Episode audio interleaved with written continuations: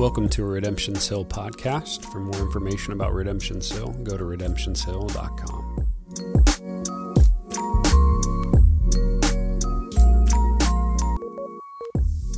All right, we're going to jump into Hebrews chapter 7. Pretty good sized text to uh, read this morning, 11 through 25. Will you stand with me while we read this? Can we do that? Now, if perfection had been attainable through the Levitical priesthood, for under it people received the law, what further need would there have been for another priest to arise after the order of Melchizedek, rather than one named after the order of Aaron? For when there is a change in the priesthood, there is necessarily a change in the law as well. For the one of whom these things are spoken belonged to another tribe from which no one has ever served at the altar. For it is evident that our Lord was descended from Judah, and in connection with that tribe, Moses said nothing about priests. Verse 15.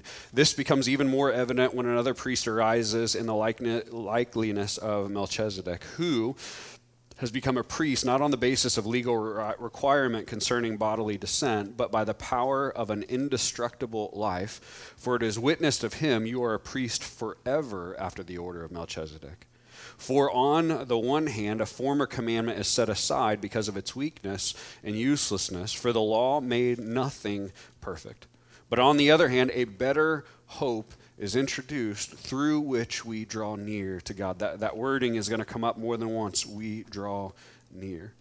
Verse 20, and it was not without an oath, for those who formerly became priests were made such without an oath. But this one was made a priest with an oath by the one who said to him, The Lord has sworn and will not change his mind. You are a priest forever. This makes Jesus the guarantor of a better covenant. Verse 23, the former priests were many in number because they were prevented by death from continuing in office. But he holds his priestlyhood permanently because he continues forever. Consequently, he is able to save to the uttermost those who draw near to God through him, since he always lives to make intercession for them. This is the word of the Lord, friends. You can be seated.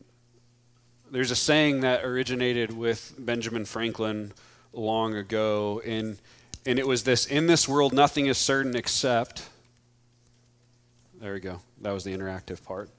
Uh, he coined that term after making a statement about the new uh, Constitution. Uh, and what he was doing is he, he, was trying to say, hey, the new Constitution, it, it, was young at that, that time. There wasn't much time behind it. And he was saying, it seems promising, but even with all of that promise that it showed, there's not much that you can truly rely on except death and taxes. Uh, those are the only givens, the only things that you can take to the bank, the only things that you can count on uh, forever. And that little idiom has been recrafted and reused and probably misused countless times over the years. But the intent has always kind of been the same with it, and it's to realize the certainty uh, of uncertainty for us. Uh, it is to comment on how few things are truly forever things that will last and, hold out through time. This world and most things in it are transient and temporary. Uh, to that, it's kind of interesting that, that we get caught up in the boredom of a ritual that we're in at the moment, not really realizing that it is going to pass us by. Uh, my sons often say, I don't want to go to school today. Why? Because it's boring okay, works better, bud, but it's boring. I, I, I just don't want to. Not realizing that before they know it, they're going to graduate uh, and they're going to have to get a job. And they're going to have to hold down that job and they're going to have to pay bills and do all of this other stuff. And this season that looks like it's taking forever, someday they're going to look back and yearn for that moment when they didn't actually have any real responsibility. Uh, maybe you're in a phase of life with your job right now where you're kind of in zoned out autopilot, I hate my job type of situation where you go and, and you do everything you can just to make the time pass by while you're while you're there. You're kind of physically present to the to the level that you have to be, but mentally and emotionally you are a million miles away, just trying to get by because you can't stand the job, not realizing that one day you're going to retire and not work, and someday if the Lord tarries, nobody's going to want to pay you to do any work. You're probably going to be a little too feeble and too slow to get dark there. And you're going to look back at those moments where you worked and you thought you were bored and things were terrible, and you're going to wish that you could go back to those. A man once said, Everything in the world that we trust is either partial or periodic partial or periodic, everything that we put some sort of confidence in or reliance in, it will all fail. Everything we lean into will give out under the, the weight of our hopes that we put on them. Be it a friendship or a formula or a way that you try and live your life, all things will be partial and periodic for you. If you lean too hard on a friend, right, there's going to be a day where that person isn't there the way that you expected them to be, and you're going to find out right? And it's not even that that person was probably a, a, a, bad person. They're just human, just like you. And all that hope that you put in them, it's going to kind of falter. If you lean into a formula or a strategy or way of life, you're going to find a time, you're going to run into a day where that formula is, is inadequate to either answer the questions that you have, uh, soothe your conscience, or get you past some sort of hurdle. At some point, it's, it's not going to fill the gap. Everything ultimately fails. Everyone ultimately falters. And I'm not trying to be a cynic. This is not that I knew he'd get depressed after 40 type of sermon. I didn't have a bad year or a bad week when I was sermon prepping or anything like that. These things, they're all true. We hide from them. We like, we like to like not talk about them because they make us feel weird, but they're all true things. But here's the beauty of all of this. Even if it feels heavy or maybe over the top or kind of overwhelming, those truths, when you look at them in the eyes, make Hebrews 7 beautiful to us right? Everything changes and breaks and is partial. And Hebrews 7 is a beacon of light into the darkness for us because it screams to our hearts Jesus is the anchor that will be constant in a world that breaks and fades and falters all the time. He's the only thing that will last. He will last. He is not partial, He's not periodic.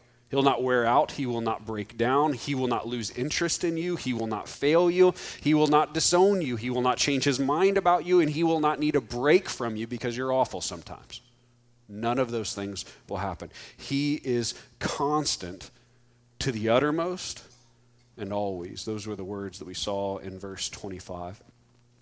Remember the context for this text. Early Christians, probably in the church of Rome, ones with a Jewish heritage, who previously observed the old covenant, meaning they leaned into priests and the sacrificial system and the Levitical law uh, for their faith to deal with the problem of their sin. They have converted to Christianity, meaning now they're believing in Jesus to deal with the problem of their sin. But this new faith and belief in Jesus is causing them pressure and it's causing difficulty. They're looking over their shoulder shoulder, wondering if they should run towards uh, the door, wondering if the old ways, the old covenant would be easier or more desirable. Would life just be easier that way?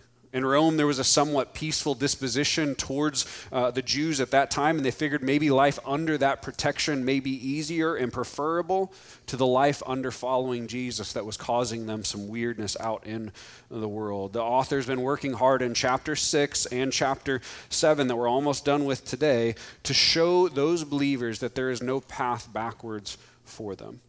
There's nowhere that they can retreat to because Jesus is the better high priest. He was the point all along. In last week's sermon, the text, uh, uh, the author used uh, Melchizedek in the text to prove all of this, showing that Melchizedek came from a different superior line of priests and saying Jesus came from this better superior line of high priests himself.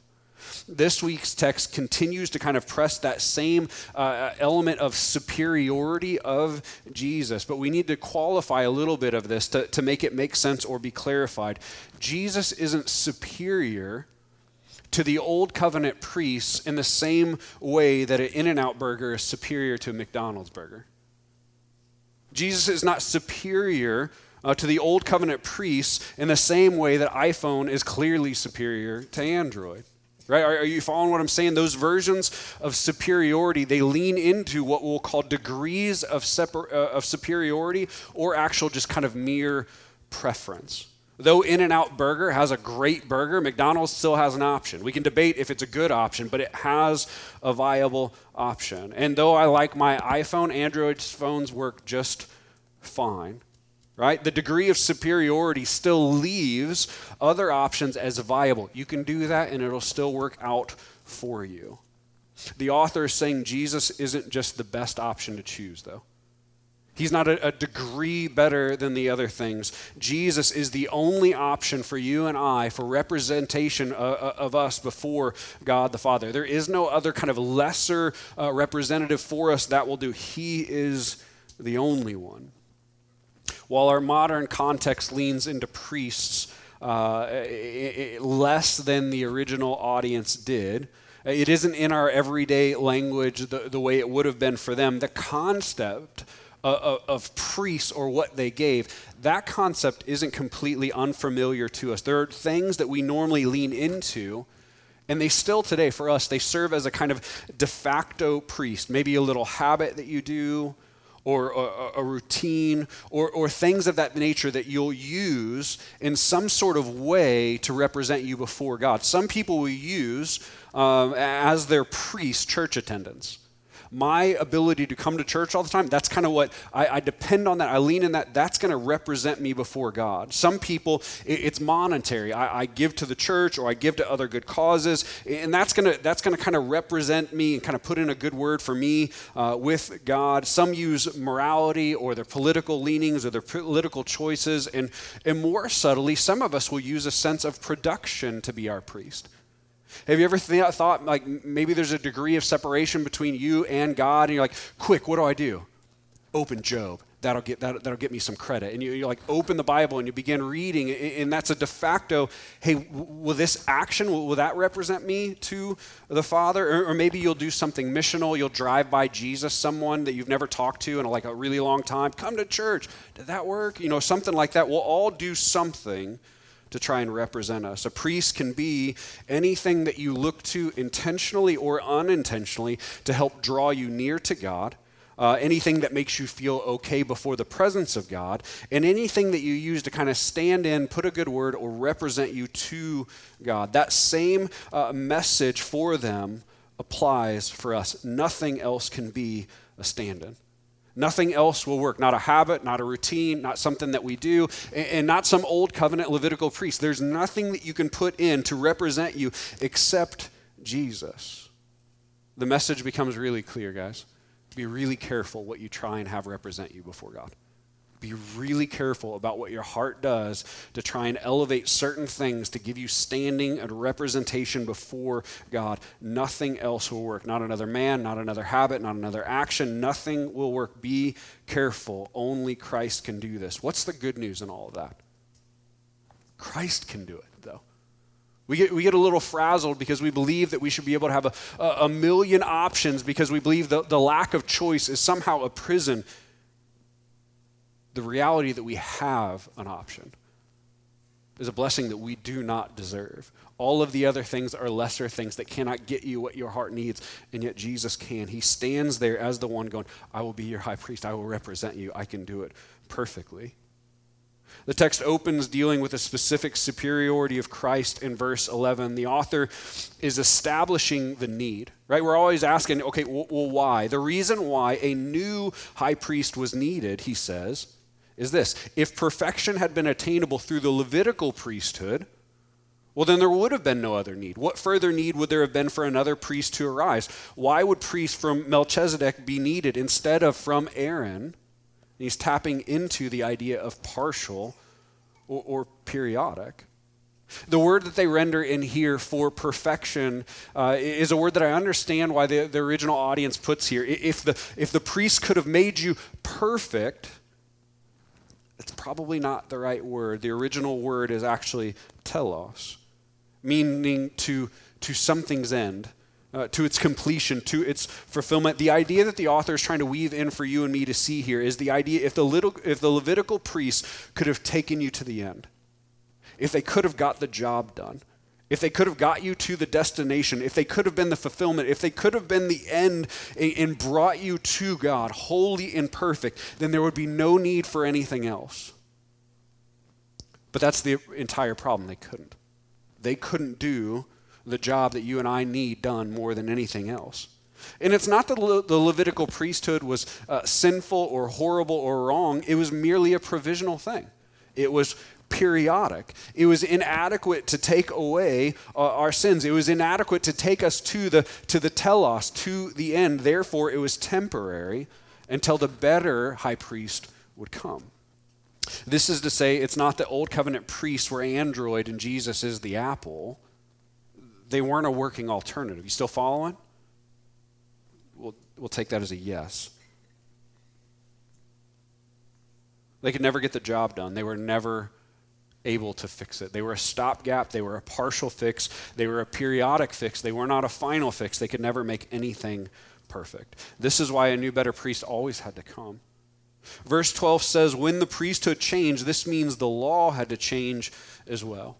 So the old covenant priesthood was a part of the law that was given to Moses on Mount Sinai. Those things kind of went together, and the priesthood and the law were intertwined in such a deep way that a change to the priesthood would actually mean a change to the law as well. You cannot change one radically without affecting the other radically as well. Why? Because they're radically intertwined. This new priesthood brings a new covenant, and that new covenant absolutely changes the law or how we relate to the law. Well, why does that matter? Why would that be important to us? Well, it, it, matters because it'll probably come up. I don't know if you've ever heard the question, and I would imagine you probably have uh, heard the question or the statement about Christianity where somebody tries to kind of got you us about the Bible, and, and they'll, they'll look at you and go, So you really believe in the Bible, huh? And you're like, Yeah, I, I, I do. And they're like, Well, why you shave your face then? Because my wife wants me to? I, I, mean, I don't know. Well, why are you wearing mixed material clothing? You're not supposed to do that. And they'll kind of like mic drop moment, like, boom, gotcha. And, and what they're doing is they're asserting, hey, that was a law somewhere in the Bible, but you're not following that law anymore, so that you must be a massive hypocrite. But those rules were under the, the old covenant part of the law. They were specific to the ceremonial laws and the, the, the, judicial laws of the people of Israel. We do not follow those because Jesus has kind of changed the way we relate to the law by fulfilling the law himself.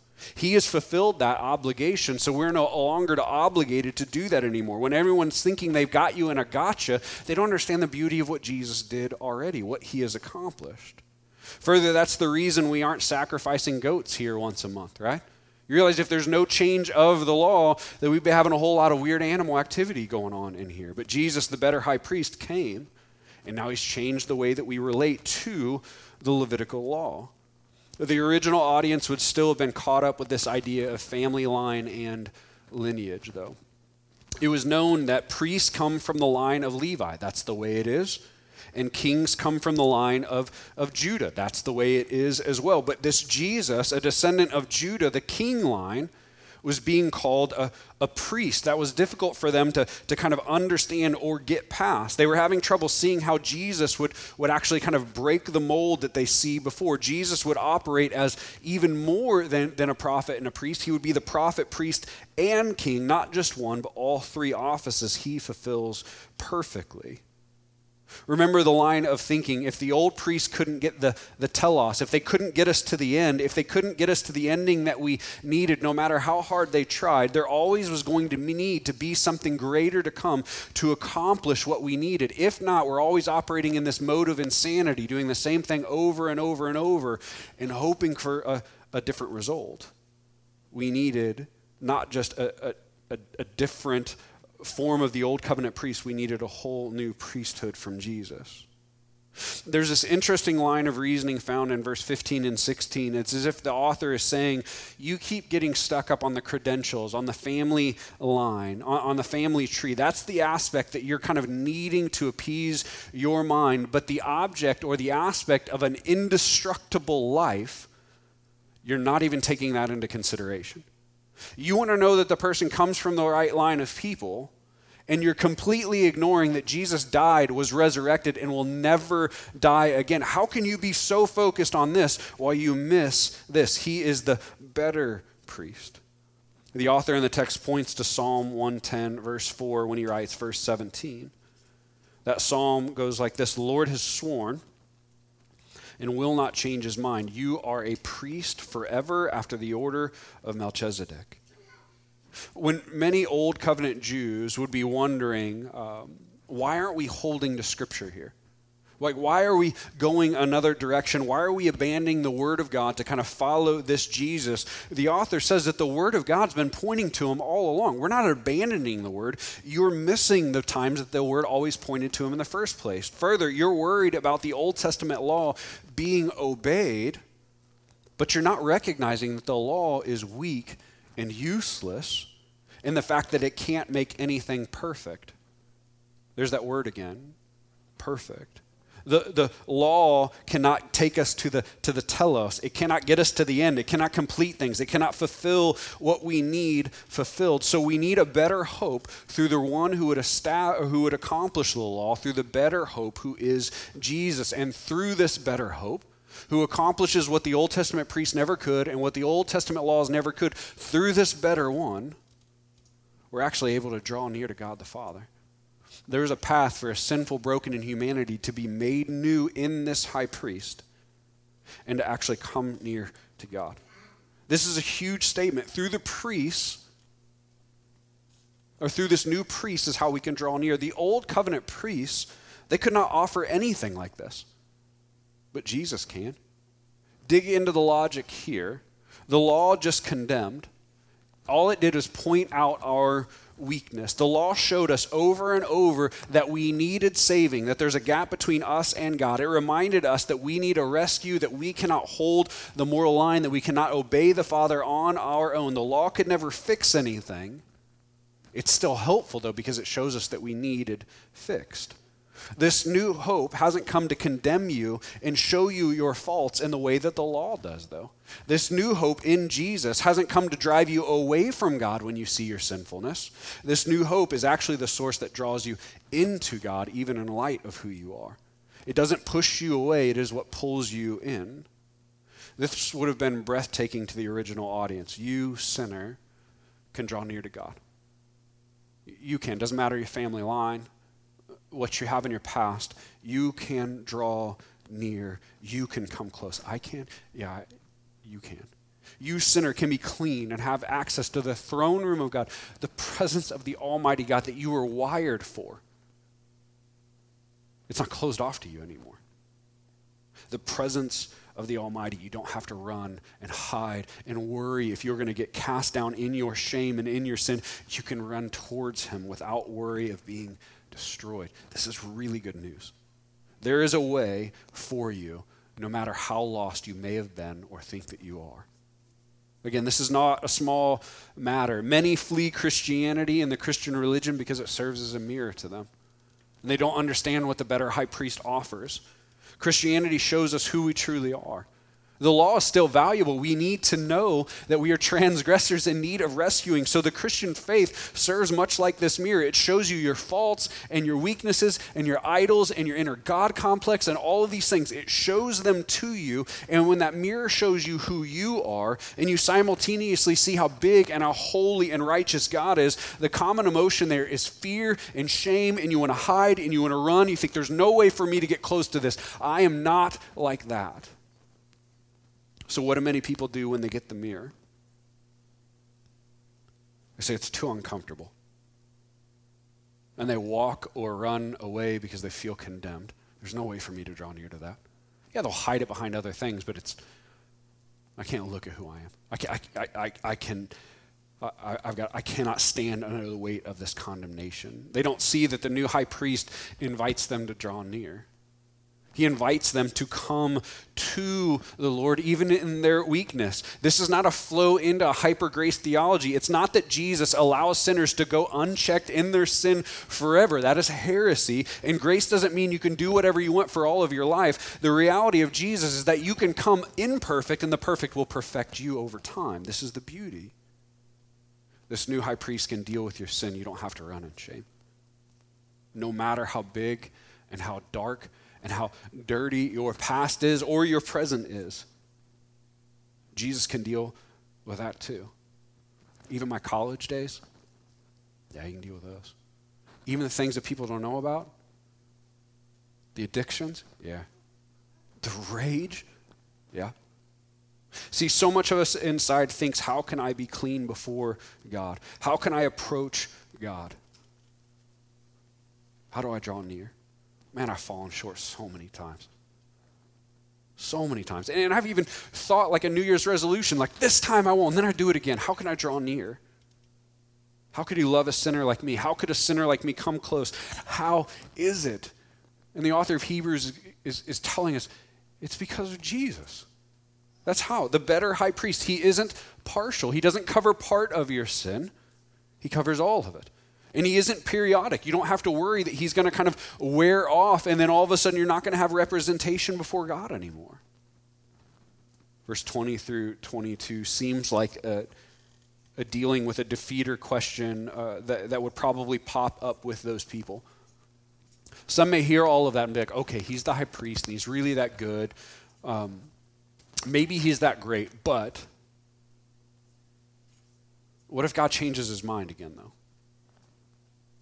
What if he switches the priests again, again? And I put all that hope into Jesus and I throw the full weight, just like you're saying, I, I, I believe in him as my anchor and I, okay, I'm, I'm in all the way. What if I do that and I feel safe and I feel secure and then he changes it again? To which the author does what he did powerfully in chapter 6. He takes that question and he throws that answer upon the character of God. He says, Well, this is how you know God promised you.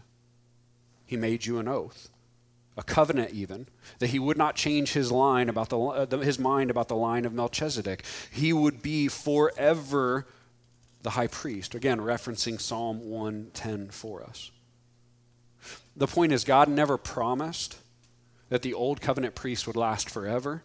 In fact, he pointed all along that a greater one would come, and we just missed it. But God did promise and make an oath about this new line that Jesus was from.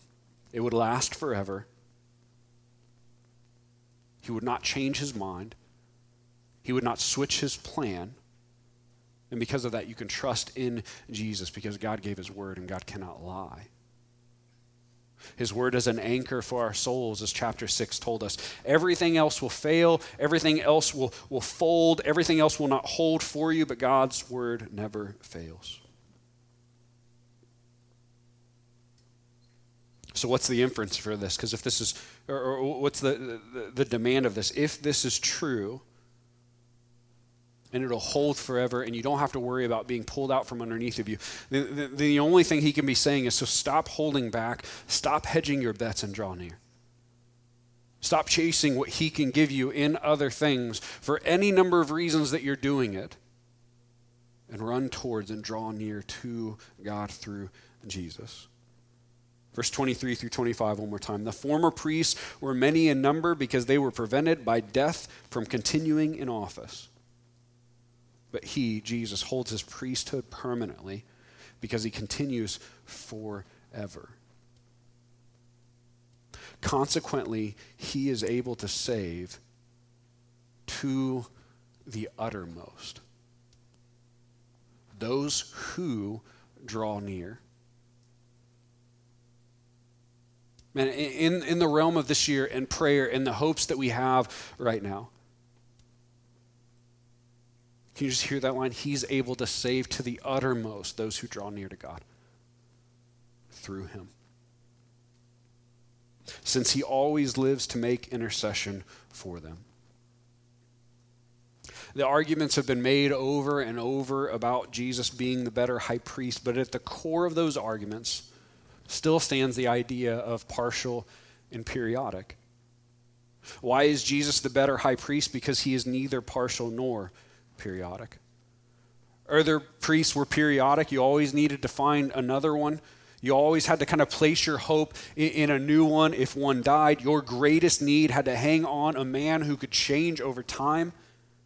Can you grasp how much anxiety that would kind of cause you if you had to hang your hopes on just a, like a, a man man, not God man, Jesus? Other priests were also partial. They could never get you to the telos. They could never take you to the end. They could never fulfill or complete or end what you needed. They were not perfect. They could not make you perfect or eternally clean. They were band aids at best when you needed big time surgery.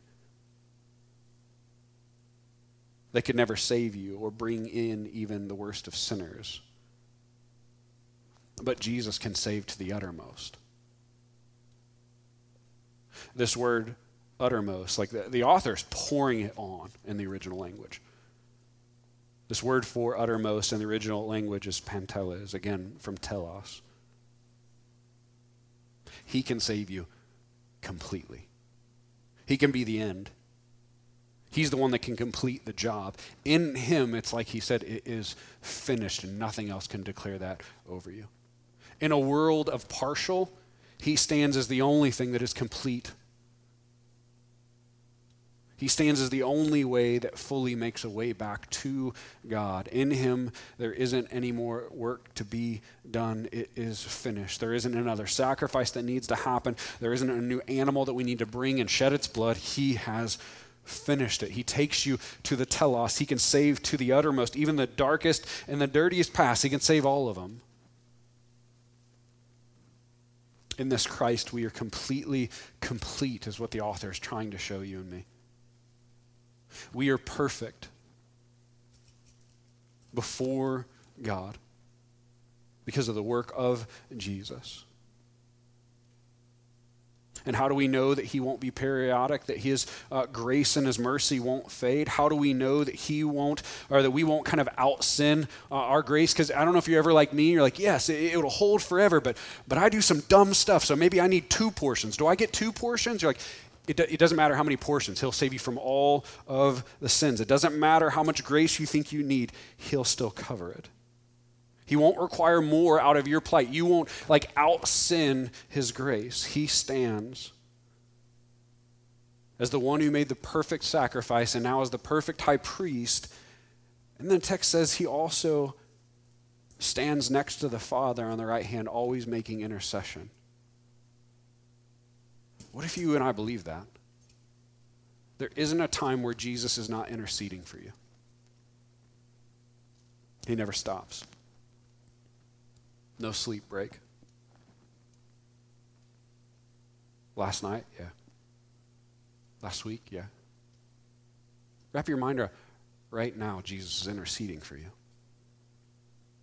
While some things may last a while in life, some things may endure a little bit. The text says there is no interruption in Christ's intercession on your behalf. Nothing will stop him, and nothing can stop him from interceding for you.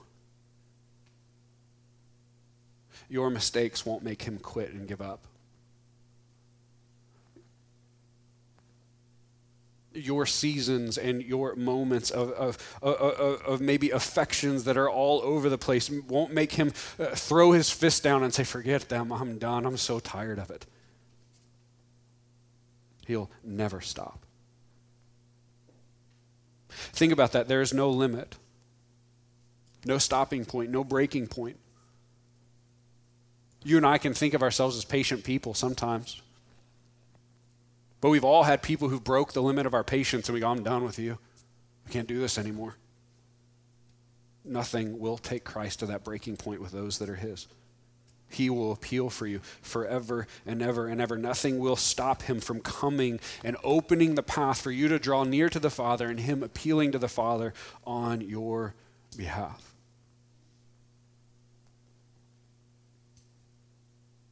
We may think, well, what about emergencies, right? surely on 9 11 or when the whole word of a pandemic broke out or on election day or you know just any day that just crazy and chaotic surely on those days jesus had to kind of respectfully you know, like just kind of back away because there's something really important going on surely on those days he just kind of pulled back and had to go handle greater things and greater needs and surely he paused, and, I, and I'd understand it. The text says, no, no, no. Nothing will stop him. He will always intercede for you. He is always interceding for you. He lives to and he loves to make intercession for you, and he will never stop. Christ will never stop making a way for you to draw near to God. And he'll never stop making it possible so that you can. So it is that the believer there or uh, so it is that, that for a believer, what, what's happening is the author of, of Hebrews is, is telling Benjamin Franklin, hey, you're not quite right. For, for a believer, it's death, taxes, and intercession. You can take it to the bank. You can count on it. You can rest in it. Christ's intercession for you will not diminish and it will not end. Everything else fades. and not Him. You can draw near to God like you were created to do as a child of God. So run towards Him and find what your souls need. If we try and make sense out of the book of Genesis again, and in the Bible, you have these themes. You have creation, and you have the fall, and you have redemption and, and reconciliation. In the creation account, we begin to understand what we were made for. And they walked in the cool of the day with the Father. You were made to connect with, to draw near, to be near and walk with God. You're wired for it. It's in you, no matter how special or different or, or odd or whatever you think you are. We all love to believe, though, like, I'm just not the same as everyone. God wired you this way that you were meant to walk with Him. And sin shattered that. And the beauty in this text is Jesus recreates a path for you to get what you ultimately were created to go for. He has made a way for you to get what your soul yearns for, even if you don't know it. You are a worshiper. You're one who wants to connect to your Abba. Your heart and your soul needs it, even if you don't know it. And the author's going, Jesus is always making intercession so you can have that path to get back to him. We run to lesser things all the time, and they just won't do. Jesus, the perfect high priest, will, though. As we close and wind down, I'd I just ask you to ponder just the simple question what does it look like for you to draw near to God in this current moment of life that you're in? What does it look like? What would it look like for you to draw near to Him now, here before you leave? For some of you, it may mean, and when I say some, I, I, probably a lot of us. For some, we may need to start with repentance. to help you draw near your Father. Man, I've run.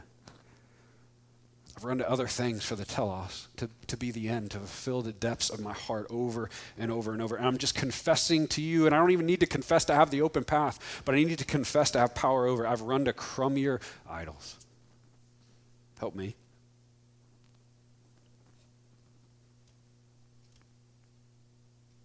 Help me to turn from those things and turn towards you. Confession should not be a dirty word.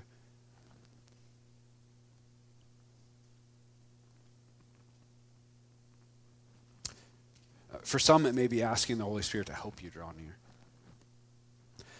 What I found about my own heart and, and talking to, to others as, as well, I, I believe that it's a common thing. We get into paths where we're so distracted that we can draw near and we haven't in so long in a deep way where our affections are muted and our emotions are twisted. And it just becomes this reality. You're like, I think I want to, but like, I don't know how.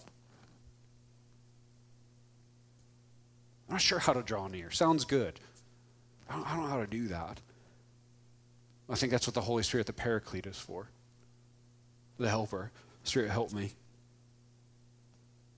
man, my emotions, my heart, they're, they're twisted up. Help me draw near. I don't even know how. Help me. Help me see the Father. Help me see that I can draw near to Him. Help me see that what I need is in Christ and Christ alone. Will you stir my emotions for you again? Help me. Right? Like the text says, Awake, O sleeper, help me. In a season of Lent, maybe you're right now, you just are understanding that drawing near has been difficult because you have way just too much too much noise around you. This is the one that gets me a lot. Too much going on, too many irons in the fire to draw near, too many YouTube videos in the playlist, too many things going on, too many hobbies going on, too many pursuits going on, too just too much stuff. And the play for you of drawing near is just to start with the Holy Spirit by saying, Will you help me slow down? I can't. That's what I've noticed with my children a couple times. And if I'm actually super honest, I've, I've noticed it about me. There's certain times where things happen, you're like, I can't stop. So you pray to the Spirit, will you help me? Man, I, I can't slow down. Will you help me slow down and see that you have what I need? Will you help me slow down and see that you're offering me what my heart needs? Will you help me? For others who still feel like they can't approach God because you don't have access, all I can do is give you the words of Jesus all who are weary, heavy laden,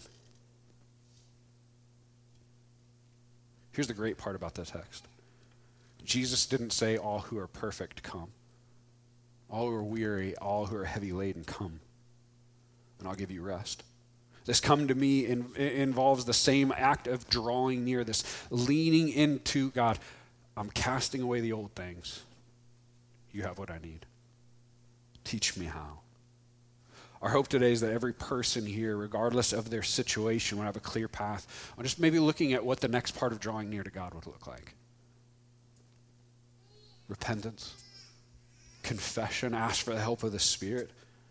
Ask for more belief. Ask to see God more clearly. Ask to see the things that are kind of sucking your time away to where you're too distracted. I think everyone probably has a path. The hope is that we would understand Jesus made it possible, and so we'd lean into it. Just corporately, we would say, man, you guys can come back up. God has put on our hearts for a long time this stirring that his presence isn't as far away as we thought. So my hope is that you would really just gain a taste for it. God, I, I want to know you more. I want to draw near to you more. I want to feel your presence more. I want to lean into you more. The hope is that we would do that together. That's, that's why we're preaching this way. That's why we're leaving time for prayer in our, our liturgy and our singing at the end. It's why we're coming together for two hours for the only purpose of, of, of, singing and, and prayer on the 25th of, uh, of, of March. I think I got that date right. Because we're going, God, we just want to just keep leaning in and say, God, come draw near to us. The hope is that you would do that. You see that there's a path and there's a way. And this is what the Christian life is finding what you ultimately need in Jesus and running towards Him and leaning into Him. We'll take communion as well today. This is where we just remind ourselves none of that would be possible without Jesus. You cannot come near without Him. There is no open path without Him, there is no intercession without Him, but we have Him. For I received from the Lord what I also delivered to you that the Lord Jesus, on the night when he was betrayed, took bread, and when he had given thanks, he broke it and said, This is my body, which is for you. Do this in remembrance of me in the same way after he took the cup after supper, saying, This cup is the new covenant in my blood. Do this as often as you drink it in remembrance of me. For as often as you eat this bread and drink the cup, you proclaim the Lord's death until he comes as we spend some time processing this text and, singing, we'll give you a gap after the first song to just lean into drawing near to the Lord. Like we're serious about that. We don't want that to be just a fad that goes away. As you process those things and ask the Lord to help you draw near, and then we sing later, you can come to the table and understanding the body and the blood of Jesus is there for you. There is a provision, there's a way. It's the best news that any of us could ever have. I pray that you would find peace at the table and that you would find encouragement at the table and that your affections would be stirred in worship today.